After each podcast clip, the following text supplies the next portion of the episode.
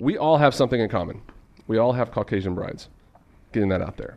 So we had a conversation um, about this at the Pastors Roundtable, interracial marriage. And you had a passion for this topic because, you know, obviously you and Hannah represent a, a, uh, a fabric of our society that's very, very common these days yeah. in marriage. And, you know, you go back fifty years, that was illegal. yeah. Interracial marriage was illegal at one point in America.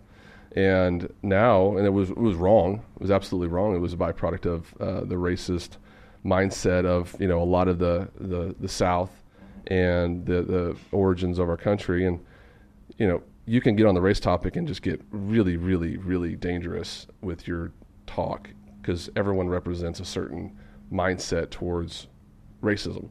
I don't feel like racism will ever go away because sin will never go away. That's my whole personal yeah, you're belief right. system. You're right on that. However, in the kingdom. You know, one of the most beautiful things I ever witnessed in terms of a Christian worship experience was uh, one of the churches I was at brought worship leaders from around the country, and they sang a song in different in different, different languages, yeah. different languages, yeah. and you just get a representation of the kingdom of God when you when when that happens. So the so the church should be a representation of love, agape love. You know, having no really representation of um, of a visual look that represents like what you think is right. That's why I believe, at least. But our culture's different, right? So you kind of have to go at it from a, an angle of what what is it that people still put a stigma on for interracial marriage? Uh, why is that even in the context? And then as X O, believers, you know, us having, you know, relationships as friends, how do we encourage people to, um, you know, push past some of those things? Because I have a friend who's a pastor in Atlanta, Georgia, uh, he's a he's a he's a he's a black pastor, married a white girl. Uh, her family pulled a gun on him because wow. they were not happy that she was marrying him, and they they tell the story openly. It was a he's so lighthearted and fun that he makes it a fun story, but it wasn't a fun story. No. It wasn't fun, man. And this was not. That does not sound. Is fun. That loaded? Is it prop? No. He's my age, so it's not like this happened. It's like he's, you know, in his seventies or eighties, and this happened a long time ago. There are still certain cultures and groups and parts of the country where, and I've and I've been surprised to hear this from even them. They said that when they walk into a restaurant, people can sometimes look at them differently, totally. Yeah. And they feel weird. And I would like, not this conversation's not going to solve all that, but I would like for you to kind of download what it was that you were so passionate about in that meeting, and also to just talk about the representation of all the young people getting married right now, that. You know, as they're moving forward in their marriage, like the pros and cons, the the you know the, the environment that they're creating, the joy of raising kids in that environment. Yeah, take it over. Yeah. So what's what's interesting is. And did I say anything out at it? Like, did you? No, that's it. That was good. Okay, that was really good. So, I, I started to notice of all these weddings I'm doing. I, I do about twelve weddings a year. I just can't do anymore. It's just too many weekends. My wife will kill me. I, I tell people if I do any more weddings, I'll end up. Doing a, my own divorce. I, I can't be gone that many weekends. Go back to law school and get a divorce. But I noticed, lottery. I noticed, so this year I'll do twelve weddings. And of the twelve, only two of them, of, of, the, of the couples, only two of them are the same ethnic race. Yeah. Mm-hmm. All t- the remaining ten are all in some way, shape, or form interracial. And so I started doing more studying on this and researching on this, and all the data shows, because of the way that people are moving to the States and coming to America, this isn't necessarily global, but in the American West, that by twenty fifty, the vast majority, over fifty percent of marriages will be interracial, mm-hmm. which means mm-hmm. over fifty percent of the kids will be interracial. And this is a real interesting dynamic because on the one hand, marriage, every marriage, no matter who you're married to, has its issues. It's two people. Two people coming together, it doesn't matter. There's always, there's going to be tensions, there's expectations, there's issues, there's family, all kinds of stuff. But then you throw in two vastly different cultures who have different approaches to everything. Yeah. So my wife and I, I'm Asian, Indian, she's white. Our approach to money, different. Our approach to family, different. Our approach to roles in the home, different. Yeah. Our approach to parenting, parenting styles, mm-hmm. different. Our approach to, we love the same Jesus, we worship God together, but we have two very different backgrounds of the kind of church that we would go to. Our our jokes are different, where I'm laughing at a certain stand-up comedian, she's like, I, I don't get it. And then, you know, she shows me some comedian. I'm like, I don't, I don't understand. That's funny. How is that funny? I don't. Who is this guy? Is that meant to be funny? I don't understand any of this. So all of those dynamics together. And then you throw children into that mix. And then you're trying to figure out how do you raise these children in a in a context that is virtually polarizingly different than what you grew up in mm-hmm. and what she grew up in, expectations, definitions of success, the roles that sports or academics might play in a home, and raising all this. And if we as Christians in the church are not leading the conversation, because this isn't going anywhere. It's not going anywhere. If we're not leading the conversation in this and cultivating the beauty of marriages that and families that look and are mixed so differently and finding the ways in which God is speaking in those, then the culture is going to lead the story on mm-hmm. it. Mm-hmm. And then we're always going to be trying to catch up to what the culture is saying. And usually the culture is getting it wrong. Well, I yeah. think for, I think for me personally, I grew up in Amarillo, was very sheltered. I didn't have a lot of exposure to a, a bunch of cultures, right? So you kind of just had the different classifications of, of the town. That was that was there, but I was sort of isolated to my dad's church, my dad's church school, and when I moved to Dallas in two thousand and got a job at a tech company, it was my first exposure to a Muslim. Like there was there was a there was a developer there who was Muslim, and his name was funny. I couldn't pronounce it, and you know I was kind of exposed to his world. And he was talking about um, uh, what's the the fasting period? Not Ramadan, but um, Ramadan. Ramadan. That's yeah. what it was. And he was talking about Ramadan and how he couldn't sleep with his girlfriend or smoke during Ramadan, but then I would catch him smoking, you know, in, in the parking garage.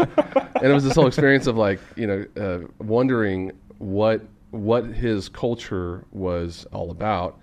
Seemed like a normal dude, like very, very normal. So I was exposed to that. And then there was a show called School Ties when I was growing up with Brendan Fraser, and uh, it was about him being Jewish, and they was, he was trying to hide being Jewish.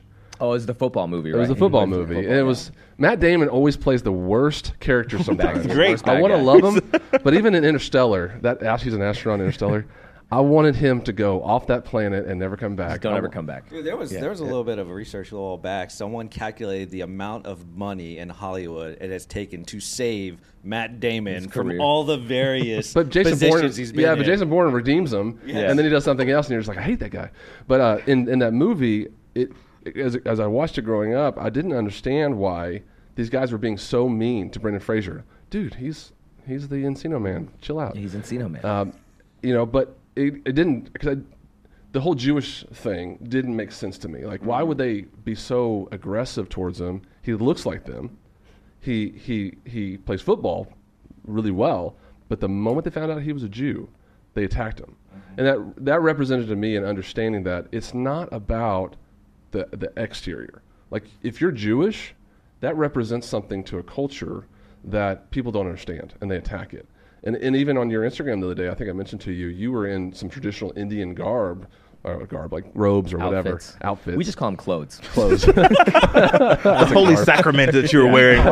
But shirts. I loved it because it's I cotton. loved it because it, it, it challenged me to, because you're like always a, like a cool dresser. Like, you know, you, you always show up and you have a style that I always love and appreciate, and that puts you in a completely different frame of mind for me. That I go, you know, that's that's who he is. I want to know that, and you and Anu were, were in that in that moment, and that I think for me represented a uh, a challenge that I would say that probably Hannah and her family would represent, which is, you know, how do we understand like what made you who you are, yeah, and what still makes you who you are. Yeah, and that's part of it. It's part of learning your story.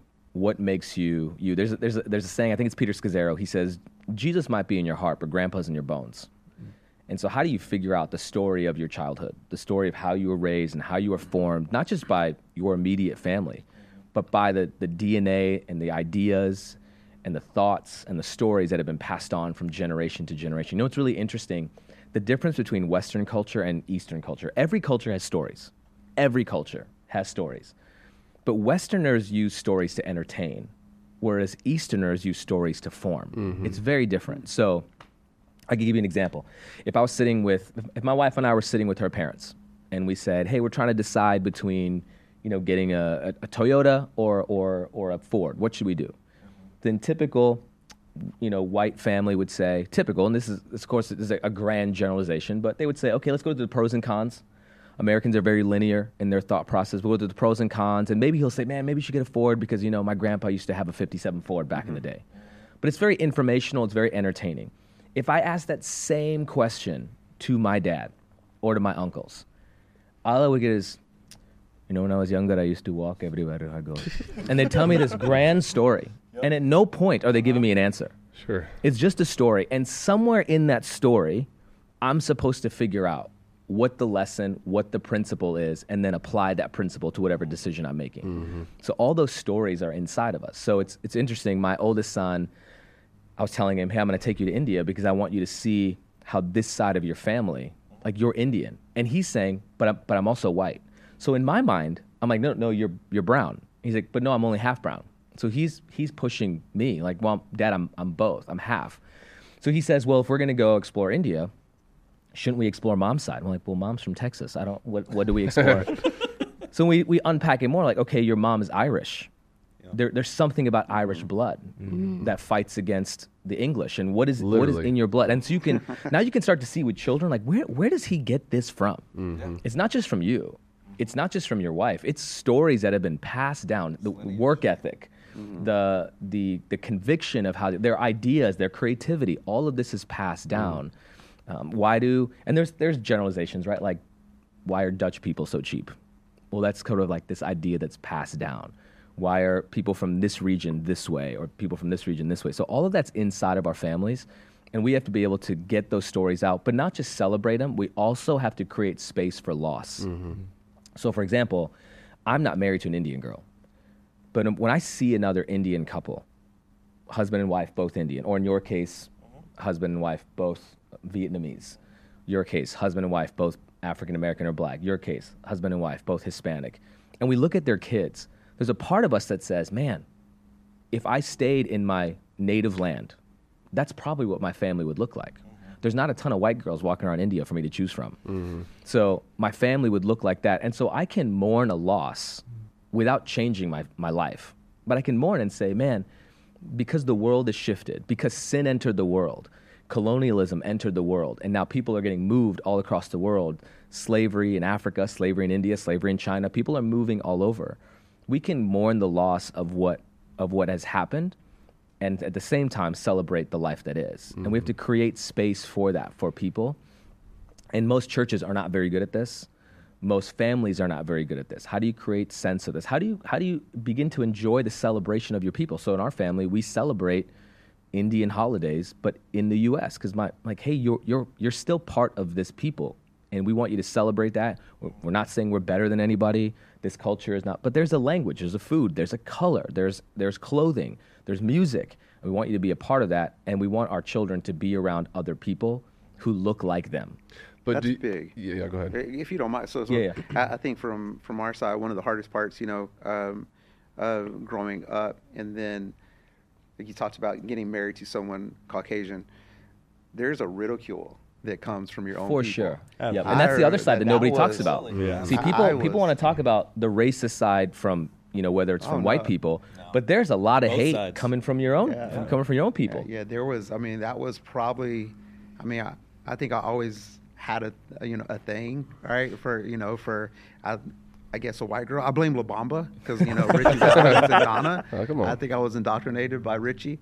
Uh, and so I was always looking for that, I think. And so, um, but I remember in high school, uh, you know, all of them, you know, as you started dating girls and they were, you know, why the Hispanic girls saying, you know, why are you doing that? You know, yeah. they're giving you lip, or in the, you know, and then as you get into your uh, young adult years, you know, Uh, they're giving you even more grief, yeah. uh, all the way up to the end of it, you know, until you're married, you know, and, you know, you're just getting that grief that, you know, why didn't you stay, you yeah. know, within the within yeah. the, your race? Yeah.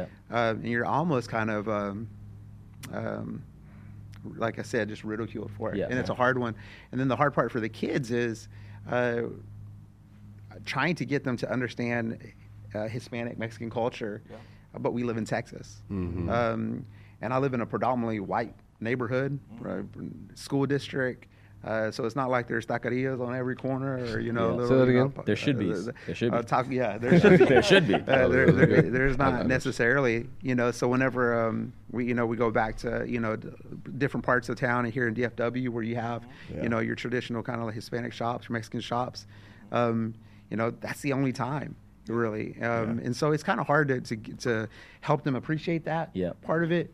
Uh, it. It bothers me. Sometimes it hurts my feelings. I was talking to Keisha last night. We were talking about this. I was like, I think it hurts my feelings sometimes whenever the kids kind of like, you know, downplay the Hispanic side yeah, of it. Totally. Uh, like, you know, because I know, you know, I'm an immigrant. I was born in Mexico, raised here in the States. I got my citizenship citizenship at seventeen. Yep. Like, I, I know what the fight was to be naturalized yeah. here. Yeah. Uh, the process. And um, so, and I, I bleed red, white, and blue. Um, but I'm also Mexican. I'm gonna. I love soccer oh, more yeah. than I love football. Yeah. Uh, and so, you know, those are those things that I wish my sometimes my kids, whenever they kind of joke around with it, like they don't they don't see it, they don't recognize it, they don't they don't have that awareness to it. But it hurts. Yeah. Um, because but they will to. one day. Mm-hmm. One day they'll wake up, and it might be from a positive experience or a negative experience, mm-hmm. and they'll say, "Oh wait, I'm not white." My my wife would tell you this. Yeah. My wife would tell you she never thought about it until she walks in a store with kids who are darker. Mm-hmm. Mm-hmm. And then she notices how people look more mm-hmm.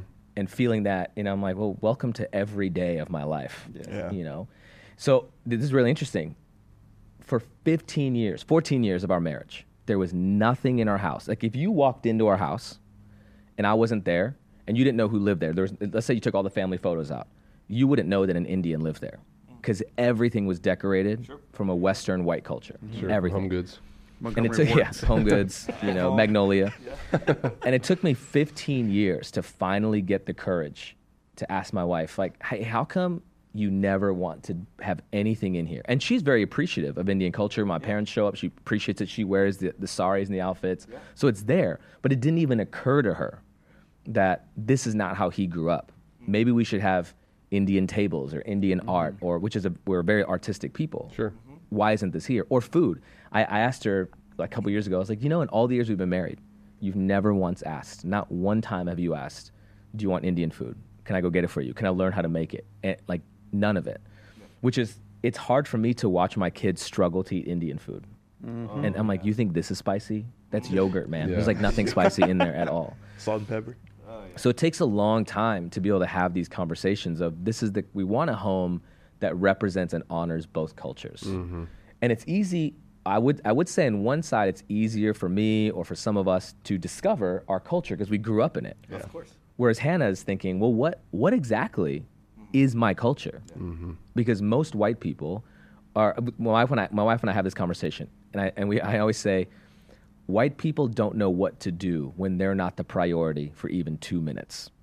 Ouch. When chill, ooh, chill, ooh, dagger, chill. Now listen, I, you know, if you hold up a, if you if you take a white onion and take a, you know, slice of it and hold up to the sun, that's how. Like I'm, my wife and I are both white, like translucent yeah. white, where we have freckles and moles, and we we aren't even like the, the Greek olive. Like yeah. we have oh, like no great. melanin uh, that that can be represented. If you go to Home Depot, there's just a section of paint. It just says Brent. Yeah, it's like the white Brent. Yes. White swatches. Yes. It's, it's, it's true. And you know, when you're from West Texas, you always hear stories. Well, uh, maybe there's a Native American in your bloodline somewhere, and wow. so you're like, I gotta open a casino one day. But that really is never.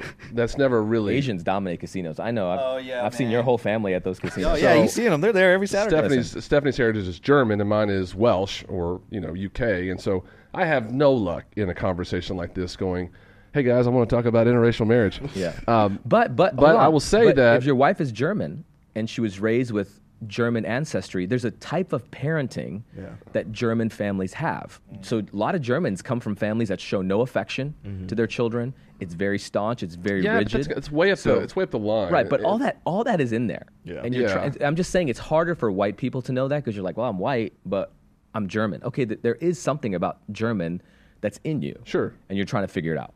I, I totally agree with that, and I, I guess when, whenever you said I can't be the priority for two minutes, I, I'm all I'm saying is is that, I, and this is the way I, I approach the world right now is yep. because in this room, because it was an aha moment for me. It was actually Taiwan this week because he was announcing his engagement again. Thank, congratulations on the engagement. Congratulations! Uh, and he put the picture, and I was like, you know, Narup just mentioned this, and it was dawning on me that this is the new norm for you know relationships. There's not really a poster child of like what it looks like to be married anymore. Like it's, yeah. it's you meet people and you fall in love, and it's like there's no like, there, there's just a, a new environment now for relationships that I, I kind of want to bring to the forefront. Then I started thinking, well, Lewis and Kristen Ramon, our speakers, yeah, they're yeah. both, you know, she's from Baltimore, he's from Mexico, mm-hmm. Dan and Krista, Leanne, You know, he's uh, Malaysian Chinese from Australia. She's white Australian. I mean, you just t- talk yep. about it. Yeah. And I think culture's the well, biggest part of it. Well, even Jimmy and Irene, she's Zambian.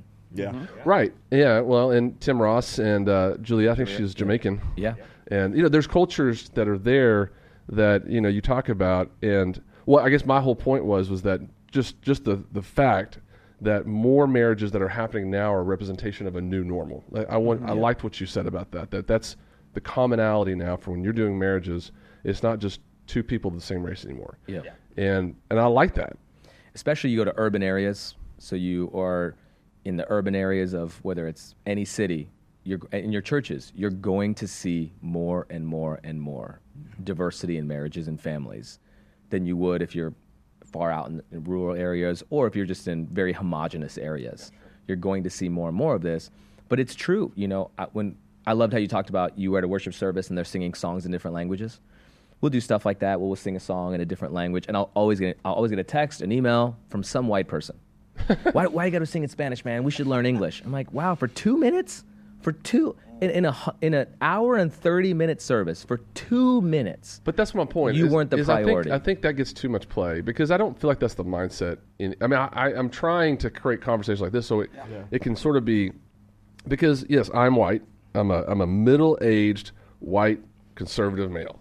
I mean, just just label me, I mean, right? So that's that's where that's where we are in this world. So we, you know, I I can step in bear traps all day long when it comes to race, right? So I'm not trying to uh, create a, an environment where I know something that y'all don't know, or vice versa. I'm just saying that, you know, when I look at the world, if I'm watching any sports uh, game these days, if I'm watching, uh, if I'm at the mall, if I'm anywhere in society.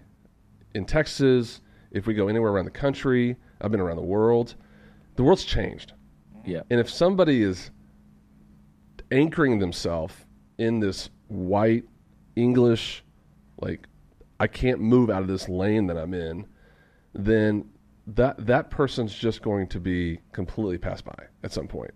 And I just don't think the world revolves around that anymore. Now, you can... If you watch Shiny Happy People, you'll realize that there's cults out there that, that For subscribe sure. to oh, yeah. keeping the purity of whatever it is, their their theology, their race, whatever. You can find those camps if you want to. I'm just saying in normal society, if you go to a church and they sing in Spanish for two minutes and, they, and somebody's offended by that, I just think that that person is in need of some serious like understanding of the world they're living in now. Because it just does, you can't represent yourself For sure. I- anymore like that. Yeah. Yeah, understanding of the world and understanding the gospel. I, I, yeah. I think it's changing. I, I don't know if there's been a change yet. I think it's changing. Um, I, I think that it is becoming more acceptable. I think that um, I know when Keisha and I got married, um, I remember her uh, her grandparents loved me to death, but they weren't all for it at the beginning. Her her grandmother, um, now she loved she loves me. She loved me all the way through until she passed away, and we became great friends. And it, they blessed it. They blessed the marriage. Um, but there was a, a winning over time, yeah. mm-hmm. I want to say. Uh, almost how to like prove, how to prove something that yeah. some maybe yeah. someone else did it. Well, they had stereotypes. Yeah. They had, they had um, misunderstandings. But don't you think of... it would be harder? Because there, I would love to hear your guys' thoughts on this. Because I think there is a difference, and I've seen it experientially, not just with color of skin or ethnicity, but the education level and socioeconomic level of that. So there's a difference mm-hmm. between mm-hmm. an educated, college grad, successful, executive level Hispanic versus, hey, meet my Hispanic boyfriend. He he, you know, owns a landscaping company, yeah. and the way that, yeah, or sure. same in, in I, I think there is an economic level and education level yeah. to this of how people are treated, not just the ethnicity they come from. Yeah, independent. A, yeah, go ahead. No, I was just gonna say, like for for me and my wife, like she grew up in Southlake in her backyard right here, very wealthy family. Uh, well, you know, very affluent family. Um, and I grew up over in P G, Pleasant Grove, the hood. And it was two very different cultures, not only from a, like you said, uh, a socioeconomic sort of uh, way, but also just culturally as well. We went back down to Texas, went to school at U T, um, Hook 'em Horns. Um, but then we came back up here, and so we were living, I was living at my parents' house, she was living at hers, and it was just two different words. We're driving, you know, I'm driving an hour to see her in, you know, this super fancy, swanky little part of the city, which to me, not growing up here, uh, was like, I, just, I don't feel like I belong. Just entering, passing right. this border right. is just different. Um, and being a part of her family and all of the things they're doing um, and, and that they've been blessed with. It's, it's just different. Like, and then you go to, you know, my house. I grew up in government housing over in, in um, you know, the the east side of Dallas and everything, and we slowly sort of made our way over to the nicer part of the suburbs, but it was just a little bit different. And so I think um, having to not only me assimilate into her culture and her way of living, but her also assimilating into kind of my side of the family as well, because mm-hmm. her coming over to my house is just a different experience, um, yeah. you know. Yeah, so, but Brent, I would say, to your point, yes, they're going to get left behind. and But to Eric's point, it's slower than you think yeah. because I one of the reasons I appreciate X O, when I first was like, oh, should I be a part of X O? And I'm looking at the lineup, whether you did this intentionally or not, I'm like, this is a really diverse mm-hmm. group of people yeah. on staff and leadership and speakers. And what I appreciated was, just because someone's brown doesn't mean they have to share the brown experience. Yeah. Right. So like, Eric, tell us what it's like to be a brown leader. Why can't he just talk to you about leadership? Yeah. Exactly. That's like, my point. Yeah, you know, Ty, tell us how to be a brown creative. Why yeah. can't he just be creative? So I think what X O is doing is creating a space where people can be seen as professional, as wise, as being able to share in a conversation and not have to play the, well, I'm I'm brown, let me talk to you about this. Sure. And that's not happening everywhere. Mm-hmm. I can tell you the number of conferences I'm invited to, to even to attend. I'll get a conference, like, come attend this pastor's conference and learn how to be a better pastor. And I look and it's white, white, white, white, white, yeah. white, white. Like, how are, I, I get you could probably unpack theology to me because you don't need to be whatever color to know theology. But how are you going to help me see a perspective that I'm dealing with every single day in my own life mm-hmm. and in my church when, and I can name a hundred Christian conferences. Hundreds of them. And sadly, the, the world is ahead. The world sees diversity as an imperative or, or as like a mandate, mm. where the gospel is like, this is an imperative for us. But you saw it firsthand. When the George Floyd stuff happened, you saw every white pastor mm-hmm. go through their list of, of names their one and black try friend. to yeah. find the, the black friend, black pastor who could speak yeah. on that subject. And I told, I got upset with one of my friends. I said, dude, I said, I understand you want to respond to this right now, but it is so inauthentic oh, because yeah. you won't talk about this in a For year sure. from now or yeah. two years from now. Yeah. And it felt like it was just a forced conversation, and I it made me mad. I was yeah. just like, it's it's. I understand, and, what, and one of the things it was it was Tim Ross. I made a conversation. He helped me understand it more because it was it was a really hard, it was a challenging time for me to understand how I should feel guilty about something that I didn't I, did, I wasn't a part of. It was just completely, you know. There's a book called White Guilt, and there was just all this stuff that was just like hammering. The, the the people in this world that, like, I didn't do anything wrong. I grew up, yeah. I was born in seventy-seven. I was way past a lot of stuff. You yeah, know, I, did, yeah. I don't have those those feelings. I don't have that sentiment, but yet I was labeled or whatever.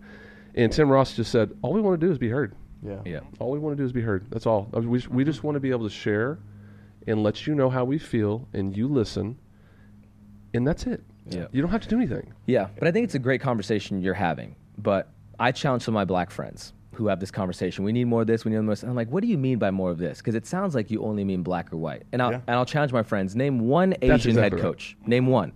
Yeah. And there are. Name, name one. In, there's an Indian coach in the N F L. Nobody who I know that knows football can name the guy. They can't. So, like, what do you mean by diversity? Like, I think I think many Americans only think diversity is black or white. Absolutely. So name five black pastors. I could. Can you name five Hispanic pastors? Five Indian pastors, five Asian pastors, five Vietnamese pastors. So the conversation is is much longer than we think it is. Yeah, we get tribal, very and much we so. have to get we have to yeah. get deeper in the conversation of what this actually looks like. And I'm glad you spoke out or spoke up to your friend, because inadvertently, what you're doing when there's a national tragedy, you're like, I need to bring in a black guy to talk about this, so yeah. I need to bring in a Hispanic guy. What you're doing is creating the narrative that they can only be heard in that space. Yeah. Why can't why can't there just be good theologians who are Asian? Exactly. Or good fathers who are Asian or black? And so it was funny. My my about a couple years ago, I took one of my staff members to go visit my parents. I had to pick up something. My mom knows I started the church. She knows I, we started it. But I show up. I bring my friend Jim, who's white. We walk in the house, and my mom. She says, oh, do you, do you work at LifeKey? She's And he says, yeah, I'm, I'm one of the pastors here. And she says, oh, are you uh, are you Nirup's boss? And he's like, he, he's like, no, I work for him. And it blew her mind. She's like, my, my children have made it. White white people work for them. Like, my children, like, this is the dream. This is why we came here. And even in my even That's in great. our own imagination, amongst Asians and Black and Hispanic, yeah. Yeah. we often lack the imagination that we can be something, yeah. that we can oh, lead yeah. spiritual That's, conversations, that, is, that we could be C E Os. Absolutely. Most Asians, they're like, hey, most Asian families are like, hey, keep your head down. Yeah. Stay out of trouble. Yeah. Mm-hmm. Even even if someone assaults you, don't call. That's why when Asian assault was happening in New York and Chicago and L A, yeah. they weren't calling the police. Yeah. Like, hey, keep it on the radar. Don't we don't want your name in public. Like, just keep keep it low. Yeah, Asians on, operate on a very big honor system. Honor, like, they honor don't want shame. anything to, you know, bring shame upon the family. So yeah, sure. even getting attacked like that, going public with it, would be considered bringing right. shame upon the family. So most yeah. Asian families, you have four career options: engineer, lawyer, doctor. Failure. That's it. You have four career options. So even in our own imagination, we lack this understanding. We often, as Asian kids, are not allowed to dream. We're not allowed to dream about what we could do. I want to be a C E O. I want to be a leader. Like, no, no, no, no. You you stay here. Yeah. You be good. You be successful. You stay out of trouble. Stay out of jail. Yeah. Stay out of these friends. Do this and stay out of this. And so there's this path that's laid out for us. And so we often lack imagination of what we could do. But a lot of a lot of these things are changing. If you told someone in nineteen seventy-seven, you know, one day there'll be an Indian N F L offensive coordinator, like, what are you talking about? Yeah, like that's the dumbest thing I've ever well, heard in my life. Uh, Vivek's running for you know the Republican. Yeah. You know, they're starting a professional professional cricket league in America. Oh, right, wow. It's being fun. Billions of dollars are going into this. Yeah. And if you told someone that in forty years ago, they would have laughed you off yeah. the planet, but like pay millions of dollars are going into this. It, it only makes me uncomfortable because I hate cricket. You know, I, I just... I, it's I, like baseball, but better. I, that's what they say. Ah. And there's this whole thing where Dave Portnoy was being interviewed by Piers, Piers Morgan, and he kind of got, he kind of got, um, you know, just sort of caught off guard because Piers Morgan had this cricket expert on, and he was confronting Dave Portnoy going, hey, I've got this guy who's a cricket expert. We want to know why you don't like cricket. Mm-hmm. And Dave Portnoy was like, because I grew up in America. I mean, we have baseball. We don't need cricket. Yeah. He's like, I, I said, I'm not saying your sport is not beautiful. I just don't understand it, and I don't want to understand it. So it's this I mean, whole conversation. Soccer was not football. Soccer was not American. And, and I think there will you be know. a generation that falls in love with it in America, but I still, every time the World Cup's on, I go, this is the year. I'm going to get into the World Cup. And about ten minutes into it, I'm like, I don't know what's going on. It's still zero to zero. Yeah. Where's is, Where's uh, Ronaldo? I'm just, yeah. So, but part of that goes back to the earliest conversation. It's story. Yeah. yeah. You you haven't yes. you haven't connected to, and that's okay.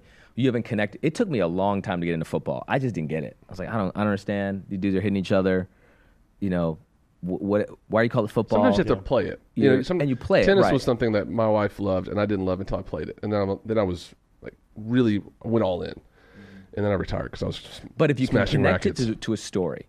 My kids were not into football at all. And then I showed them a couple football movies, Little mm-hmm. Giants, mm. Remember the Titans, Remember the Titans. Uh, Invincible, classic. Which is a great movie mm-hmm. with Mark Wahlberg. Yeah. The program. And now that there's a story attached to a game, they like football. Yeah. Now, they, yeah. now they like it because it's about a story. Same with basketball, same with, I mean, this is true of anything. Once yeah. there's a story that that pulls you into it, mm-hmm.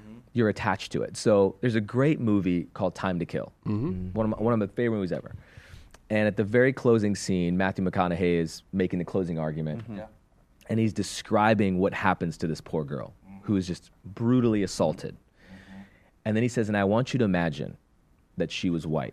And every everything changes the second he says that, because now you've found yourself in the narrative. Mm, yeah. And now it changes your compassion, your conviction to the truth of what what is this and how do I form myself to this? Yeah. And I would say at a holistic level, at a comprehensive level, most brown people, whether it's Hispanic or Asian or African or Indian or Chinese, Vietnamese, Black, have an easier time entering a communal story than white people do. Because white people are raised predominantly as individuals, whereas brown people are raised as, you know, I raise my my kids. If one of you succeeds, you all succeed. Yeah. Mm-hmm. One of you fails, you all fail. Mm-hmm. One of you's in trouble, you're all in mm-hmm. trouble. But this is, so we feel the pain of when this happens in another community. We're not attached to this person, but we feel it communally. Yeah. Yeah. Whereas most white people are like, well, I don't, I don't, I don't get it. I don't understand. Like, you don't even know the guy. Yeah. But we we feel it. It's part of who we are, mm-hmm. and that's not a bad thing. It's a space to begin to ask those questions. I think it's only a bad thing if you're like, well, it doesn't affect me and I don't care, versus it doesn't affect me. Why doesn't it affect me? And how can I enter into this and not feel guilt? Because that's not helpful to anybody. Well, I just think I want to be able to understand how to how to resolve the tension, right? Because I don't, obviously, as as I think what could be pictured is, because I'm white, I'm ignorant to the fact that, that I have advantages because I'm white or whatever, when that's not the way. If you talk to anybody who's successful, uh, it's not because of it's not because of your color most of the time. Sometimes you have trust fund babies and you just have, yeah. but a lot of times it's, it's the hard work, it's the effort. And so when somebody puts the hard work and effort in, and you haven't walked a mile in their shoes, yeah. it's very difficult to just say, well, they got there because of their color. So now I do for believe sure. that for, for sure. sure. But I do think there is a standpoint to it where there are some meetings that happen on the golf course. And that's not your build. So that, that's that, the hard that part. That definitely happens. Yeah, and, and you know, th- there is a uh, there is a very, I would say, if I was giving any coaching advice to anybody coming up uh, through college or whatever, it doesn't matter what race they are, it is make sure you are inserting yourself yeah. into opportunities, and don't assume just because of who you, how you were raised that you'll be cut off. I, I would say that I'm attracted to, and this goes back to what you said about X O, it is absolutely one hundred percent A, a no for me if I get somebody on stage just because of what they represent. Yeah, from right. I, I'm looking for authenticity. So when Jimmy Evans is on stage and he's talking about how he almost messed up in marriage, and he's funny and humorous and practical and all that stuff, the next person that gets up needs to be able to carry that microphone, right? Yep. and, and speak clearly and have a have a moment to say it. It is absolutely one hundred percent a bonus if that per- person represents a a wider audience than a white male, like Jimmy Evans mm-hmm. is. Yep. That's a bonus, but that, I can't. I can't always predict that. Yeah. And so sure. what we what we had ap- happen organically. And Sean Reed told me this one time. He said, "I'm so grateful for X O because I think at the time we had like Dan Leanne and Bianca Oltoff, and um, we we just had a, we had a lot of different flavors of speakers. Right. And Bianca Oltoff's like a Mexican. She says, you know, she's really mm-hmm. she's, she's so fiery and." Um, I, a lot of times I was just like, these people can speak. Can they speak on marriage? Let's see what happens. And I love it, but it's not me going, I need a Mexican. Yeah. Right, I need right, a, right, I need yeah. a female speaker. And that's what the world yeah. is doing. And I, that's what I'm that's, saying. And, and sometimes yeah. we are left with just, un- no, not for, unfortunately, but sometimes we're just left with what we have, which is not necessarily a picture of every representation of what I want, but I, I'm not going to force it. Right. So it, it, it's just, I love, if you're in our green rooms, and you guys are, and you know, that chemistry and, and the speaker with Dave and Ashley and Sean Lynette and you and Hannah and Dan, Leanne, all, you have this just great, great group of people who love marriage, who love speaking on marriage. And it's not a, and they love, they honor my dad yeah. and they love what he's doing. But X O is really this umbrella. They can go, I can minister through this. Well, I think it's what heaven's going to look like, right? I yeah. mean, it's heaven's supposed to look like that. And so, you know, me coming in to X O two years ago, and it, I, I met with Brent for two years getting to know you before you actually decided we to courted each other. Yeah, that's right. He had to so, vet you. He's like, yeah, I had to, I had to vet to, this guy. He, he works for Nokia. Gotta, gotta, uh, so uh, gotta check my papers. So, yeah, I signed your papers. It's all good. Yeah, it's okay, all good. Yeah. I appreciate that. Uh, so he, um, but you know, I think during the time period of me getting, you know, onto here, so it's not just on stage; it's behind the scenes as well, yeah. right? Because I'm not on stage, but you know, we get to uh, make decisions and make this stuff happen here at X O. Is I didn't believe that I was a, a chief operating officer. I just didn't. I didn't believe I was an executive. I was, it's based in Southlake. Uh, mm-hmm. You know, I'm from G P, not yeah. the P G, but from G P for Grand Prairie. Uh, you know, some people, Little Mexico, three oh three. Uh, and so, um, you know, you have this kind of like, you put your own ceiling, your own limit on yourself. Yeah. And Keisha was really good at, uh, at telling me that, hey, you know, if God calls you to do it, you can yeah, do it. That's right. Uh, she didn't bring race into it. She never brought, you know, but she did have a different mentality. Yeah. She did have a different kind of like philosophy that if God calls you to do it, you can do it. Mm-hmm. Um, and so, you know, believing that and being prayerful through it, removing race from it, removing my own uh, cultural limitations, mm-hmm. um, really God just opened doors. And, you know, for Brent, I, I would just, you know, kind of like just, in, you know, you saying like, how do I approach it? I think you approach it right. I, I just know that I've seen you. I've seen how you approach the stage. I've seen how you approach behind the stage. Mm-hmm.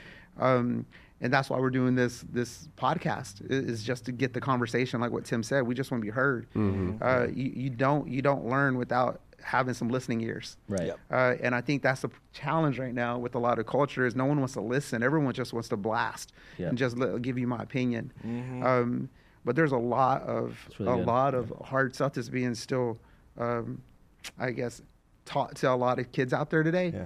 Uh, that, we're, that I still battle today. Uh, you know, you talked about the golf course. Um, I can still walk on a golf course and there's sometimes I don't feel part of it. Yeah. yeah. Uh, you know, and, I, and I'm there all the time. Mm-hmm. Um, I walked in recently, and I, I know we're not trying to be here. I walked yeah. in recently, and the guy was like, uh, "Oh, do you work here?" I was like, "I don't work here. I own I'm the place. Mem- I own it. It's I'm, mine. I'm a member." yeah. And you know, and, and, and you know, he was an older fella. You know, it, so you kind of figure, all right, you give him grace, you show him, yeah. hey. You know, uh, but it's nice to meet you. Introduce, hey, my name is Eric. Nice to meet you. Mm-hmm. Um, and so those are tough parts. Yeah, the wealthy boomer generation and, and the country club society, that that is going to be very difficult for them to turn that corner. Yeah, uh, they are turning the corner slowly. I think that when you say the slow change, that's the slow change. I think yeah. I think the forty and under crowd is already there for the most part. I don't I don't think they need a lot because they're they're cult, they're, all the movies they watched, all of the, you know, we watched all the young those older movies where it was yeah. a representation of. You know, uh, Caucasian husband and wife, and you know the, the the if there was race involved, it was always you know this stereotypical yeah. role for, for that person. Right. That's what I grew up with. A lot of those movies, um, and then now it's not like that. I mean, the, yeah. the, there there's an introduction now to to, to see people. And I think yep. as long as it's authentic, I'm on board. I just yeah, I think it's slowly changing. Yeah, I think so. It's funny that you mentioned Keisha's grandma. Mm-hmm. It was my Hannah's grandma threatened to make me a slave in her farm bill. True story. Remember farm bill on oh. Facebook? She threatened to make yes. me a slave in her farm bill. That's a that's a like, that's a heavy word to throw around. Yeah, like I don't even know if that's. Can you do that? She figured it out. Can you access my profile somehow? Would it change? Oh. But she's you know she's Southern through and through, and but okay, there's two things that I think, and this is what I'll give credit to you and Pastor Jimmy with X O. There's two things that I think you guys have done incredibly well. The first is this, is I think when you're talking about backstage and being able to, the camaraderie, mm-hmm. the kind of the sense of family, we love each other, we love hanging out, is because the gospel has always been at the core of everything. Yeah, sure. It's never been about, let's just have great marriages, talk about great marriages, uh, equip great marriages, um, raise money to help marriages. It's always been that the gospel, your marriage is a reflection of God's love yeah, for mm-hmm, his people. Absolutely. Mm-hmm. And so his his love is for all people. And so I think because... especially your dad, has kept the gospel at the core of it, at the center of it. It creates the environment where all of us have different backgrounds, but we all love Jesus. Absolutely. Yeah. Mm-hmm. And we all are dependent on the Holy Spirit. So that's the first thing you've done. But the second thing I think you've done a really good job of, there's a lot of people, and this is what one of my biggest pet peeves of churches, is they love diversi- diversity on the platform, but not diversity at the table where decisions are made. Mm. Mm. So They'll give they'll give brown people a voice on the platform, but not a voice in where the money goes, mm. where the strategy goes, where the hiring goes, mm. not where real power is. Mm-hmm. And what X O has done is you look behind. So I've, I'm privileged to behind the scenes, looking at your executive team, your staff.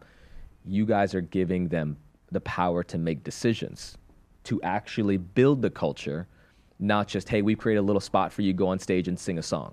And because we need we need a black person to sing a song, so we look, you know, like, oh, we did a gospel song. We had a black person up there.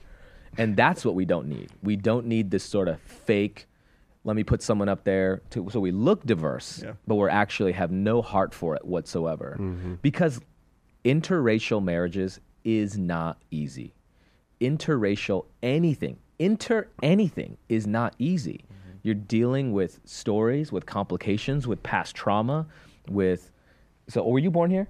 Yeah, I was born so here. So you're born here. Were First you born generation. Here? Yeah. So me and him are the only ones not born here. Mm-hmm. So we know, I tell my kids, like, bro, you guys hit the lottery, man. Born in America, you yes. you hit the lottery. This is the only country you could be dumb as rocks, and they'll still pay for you to go to college. This is amazing. It is true. You can throw a ball? Yeah, you, you, yeah, you can do anything. And this, this is amazing. This is truly, truly, like I've lived overseas. This is truly, uh-huh. when yeah. people complain about America, if I was running for president, I would say, it's my first act of business. I've I've charted some airlines. If you hate it here, we'll fly you anywhere you want, but you yeah. can never come back. Yeah, mm. Just leave. Don't ever come back. Because this is an amazing, is it perfect? No, to your point earlier, we will never be perfect on this side of eternity because yeah. we're, we're, you can't you can't have yeah. a policy yeah. to end sin. Only the gospel does that. So, will we be perfect? Absolutely not, but it's amazing. Yeah. It is incredibly amazing to live in this country. And I tell my kids, you hit the jackpot, man. You hit the freaking mm-hmm. jackpot. There's more work to be done. There's sacrifices we make. We know the stories, but what these conversations do, what X O is doing, equipping parents, equipping marriages. This is the hard work. Yeah. And what in twenty years, when families show up at conferences and they're, they're studying about marriages, they need to look out and see, okay, these families look like us. Mm-hmm. Mm-hmm. They understand mm-hmm. us. They know the story. They know it, when when you walked in today with his son, I was like, "Is that my kid?